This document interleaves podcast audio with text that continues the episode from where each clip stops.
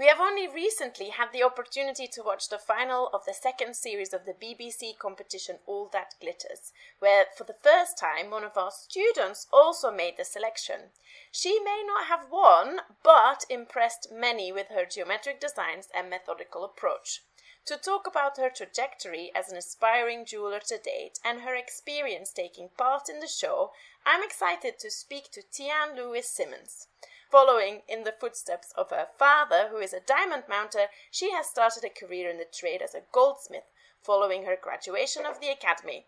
With much excitement, I would like to say welcome, Tian. Thank you, Sophie. What a nice message. Thank you for having me.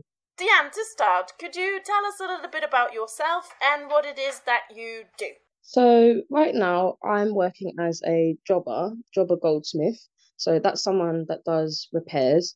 But I also do my own private work, which entails bespoke jewelry design and uh, commissions.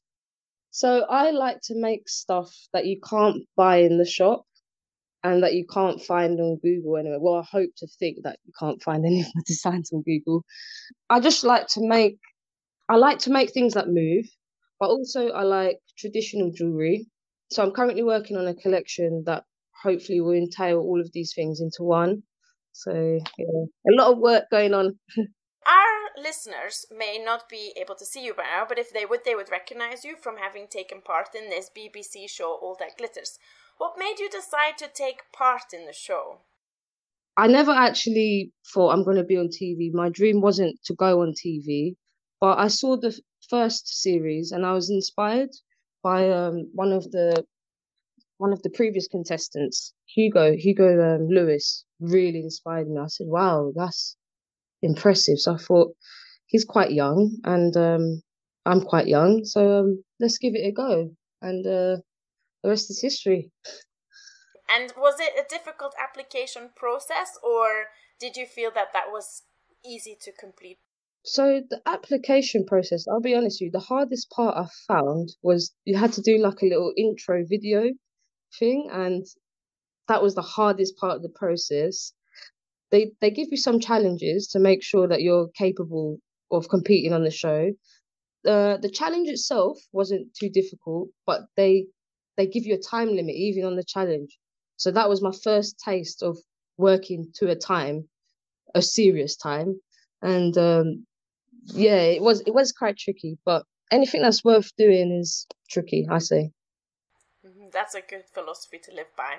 It is fair to say that jewelry runs in your family, right? Because your father is also in the trade. What made you decide to follow in his footsteps and go for a career in jewelry? So, um, I started my career in jewelry when I was around 17 because I've always liked the way things work and I also like shiny things. I thought, wow, I can do both of them and have fun my dad was a jeweler and I watched him making jewelry and it really it really wowed me to think that you can make something from from a strip of metal you can you can form stuff. And also I like figuring out how things work. Jewelry is quite a problem solving task and um yeah my first job wasn't jewelry. I had to do quite a few other jobs but I've always gravitated back round to jewelry. So um yes, even even when I was a different job, this this is what I would research, and I'm just I'm just obsessed with jewelry, man. That's amazing, and jewelry, but not necessarily silversmithing or or metalwork on a larger scale. Is there something about the small scale of it that interests you as well? Yeah, so often people think that oh that's so small how could you how could you make something so small and um, when you're working with such a to a, such a small scale, it's very satisfying. Very, you feel like very uh, like you've accomplished something.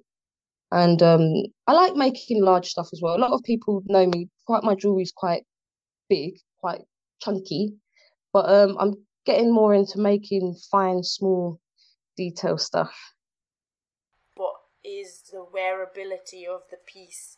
If it is a little bit larger. Is that a question you ask yourself? How wearable does it have to be, or is that not of importance to you as much?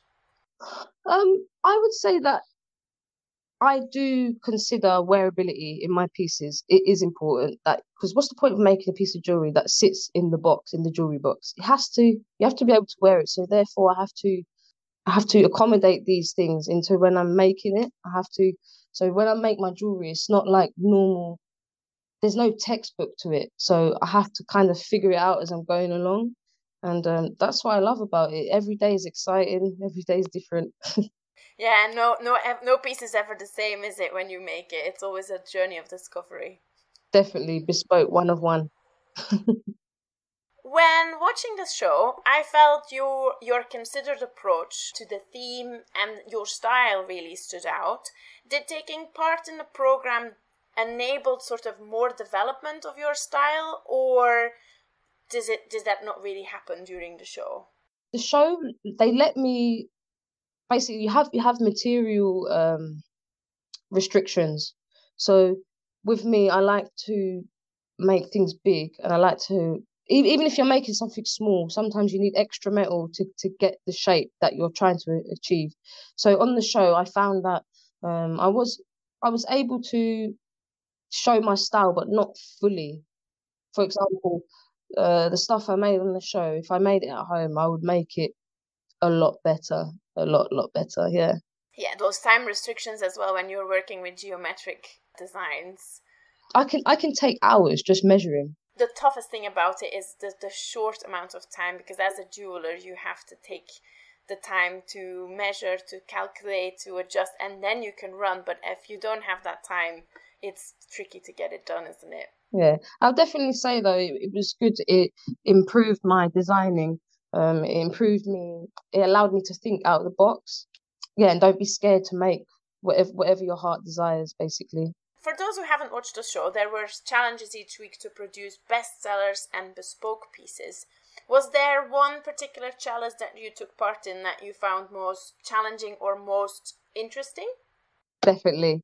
So, episode two, the spinner ring and the hairpin, I was in love. I was so happy. The whole the whole episode I was just I was just like a Cheshire cat, just just grinning the whole time. Were there any sort of unexpected benefits of taking part in the program also now that it's been on TV? Yes, so the unexpected benefit of going on there was I've had um, lots of people reaching out to me asking for for work and also I've had lots of kind messages which I'm not really used to. I'm a private, very private person. So yeah, I've been thrust out there into the limelight, but um, it's all been positive so far. Oh, that's amazing to hear because I think encouragement when you start out as a jeweler is actually really important. Yes, confidence. I'd say confidence is very important. And then in it is the second season of the show, and the group of participants was really strong. What did you feel like to compete with each other in these sort of challenges? When I got there, I thought, oh, everyone's going to be really competitive. Obviously, it's a competition; everyone is competitive, but they were all really nice. Um, we was all because we all it was like a baptism of fire. We all knew we we were all going through the same thing. So there was no um, maliciousness, no animosity. Um, people were actually helping each other. People were giving tips and stuff. And it was really, it was really interesting to see because you know how jewelers are. People hide their their um, hide their methods and they're like they don't want to they don't want to help you. You know. So yeah, it was really cool. Yeah. Do you think that sort of this secretive nature is something that we should try and reduce in the jewelry industry because it's quite nice when you start to work together to achieve progress. Yeah, I think as an industry, um, we are becoming less secretive. Like, for instance, there's things out there that when I started, when I was 17, you could never find them on the internet. You, you had to physically know somebody to, to know that. So I do think that we are taking more steps in industry and it, it will gain customers' trust. I feel that um, people people want to know how jewelry is made. Like when when I explain when I tell people I make jewelry, they don't actually know. People don't know. I don't know. Yeah.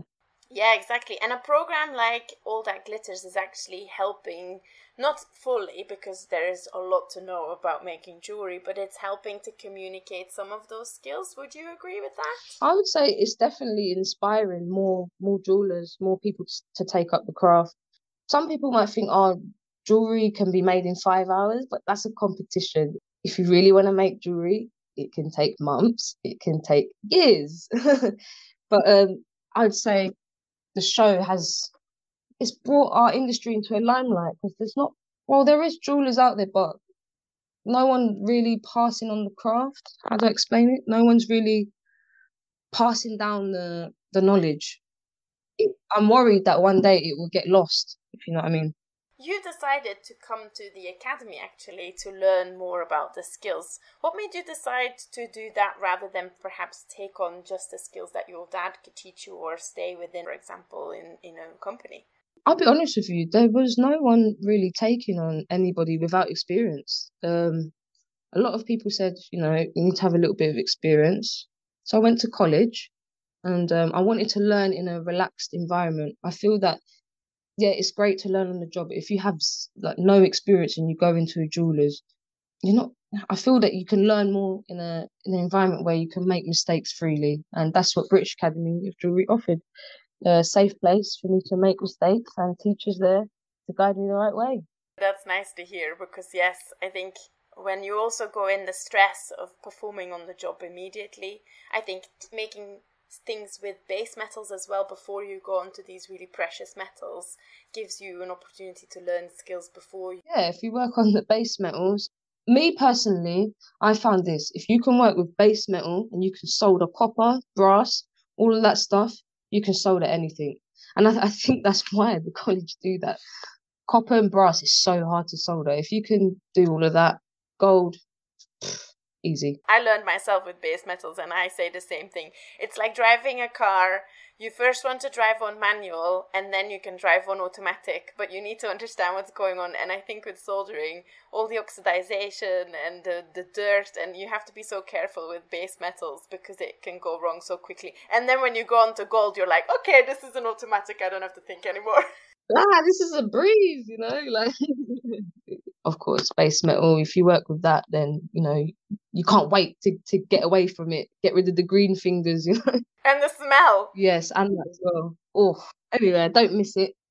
I can see that there's no base metals in your future designs. Uh, no, not not at the moment. No, I don't. I don't want to use altern. I call it alternative materials. No, so a lover of the precious metals. Yeah, I've I've had to do a few rubbish jobs as well. Like I've done. I haven't always done making jewelry and working in nice metals. I've done some some hard jobs as well. But you have to do some harder jobs or different jobs to sometimes you know, focus on the dream. And I guess it's, you know, things come on our path and it goes the way it goes. And you learn from every job a little bit, to be honest. So. Mm. Yeah, you take a little bit of skill from every job. Yeah, I'd say that. Yeah, definitely. Nothing's ever wasted, I would say. And then for anyone thinking, you know, to, about applying to the show, would you have any sort of tips or guidance? Should they do it? What should they think about? okay, um, I think you should go for it because I was nervous. I didn't even think they were going to pick me, and um, I think anyone should go for it. Um, you don't have to be the best professional jeweler in the world. It's all about your designs, your passion, and your heart. And um, try do some timed challenges at home.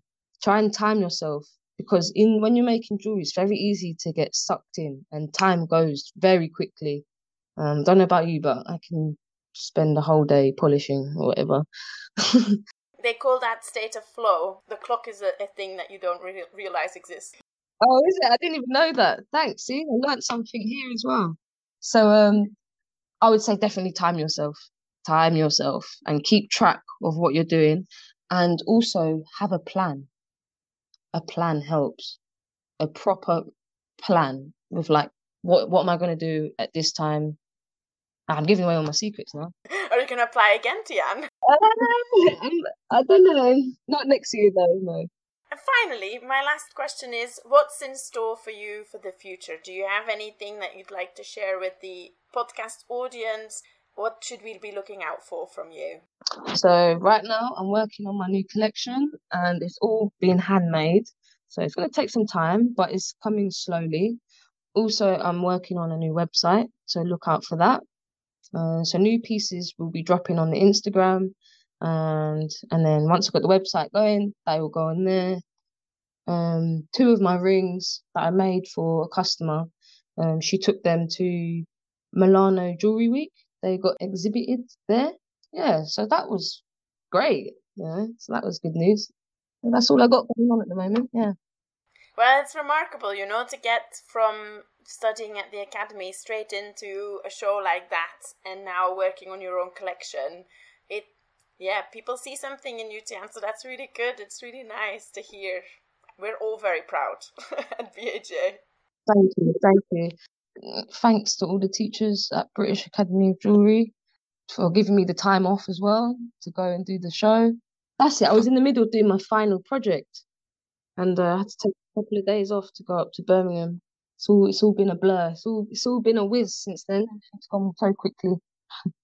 For young graduates to get exposure of their skills and craft is often very challenging. A TV show like All That Glitters enables us to have a look at the bench of jewelers from a range of backgrounds and with varying experience in the trade.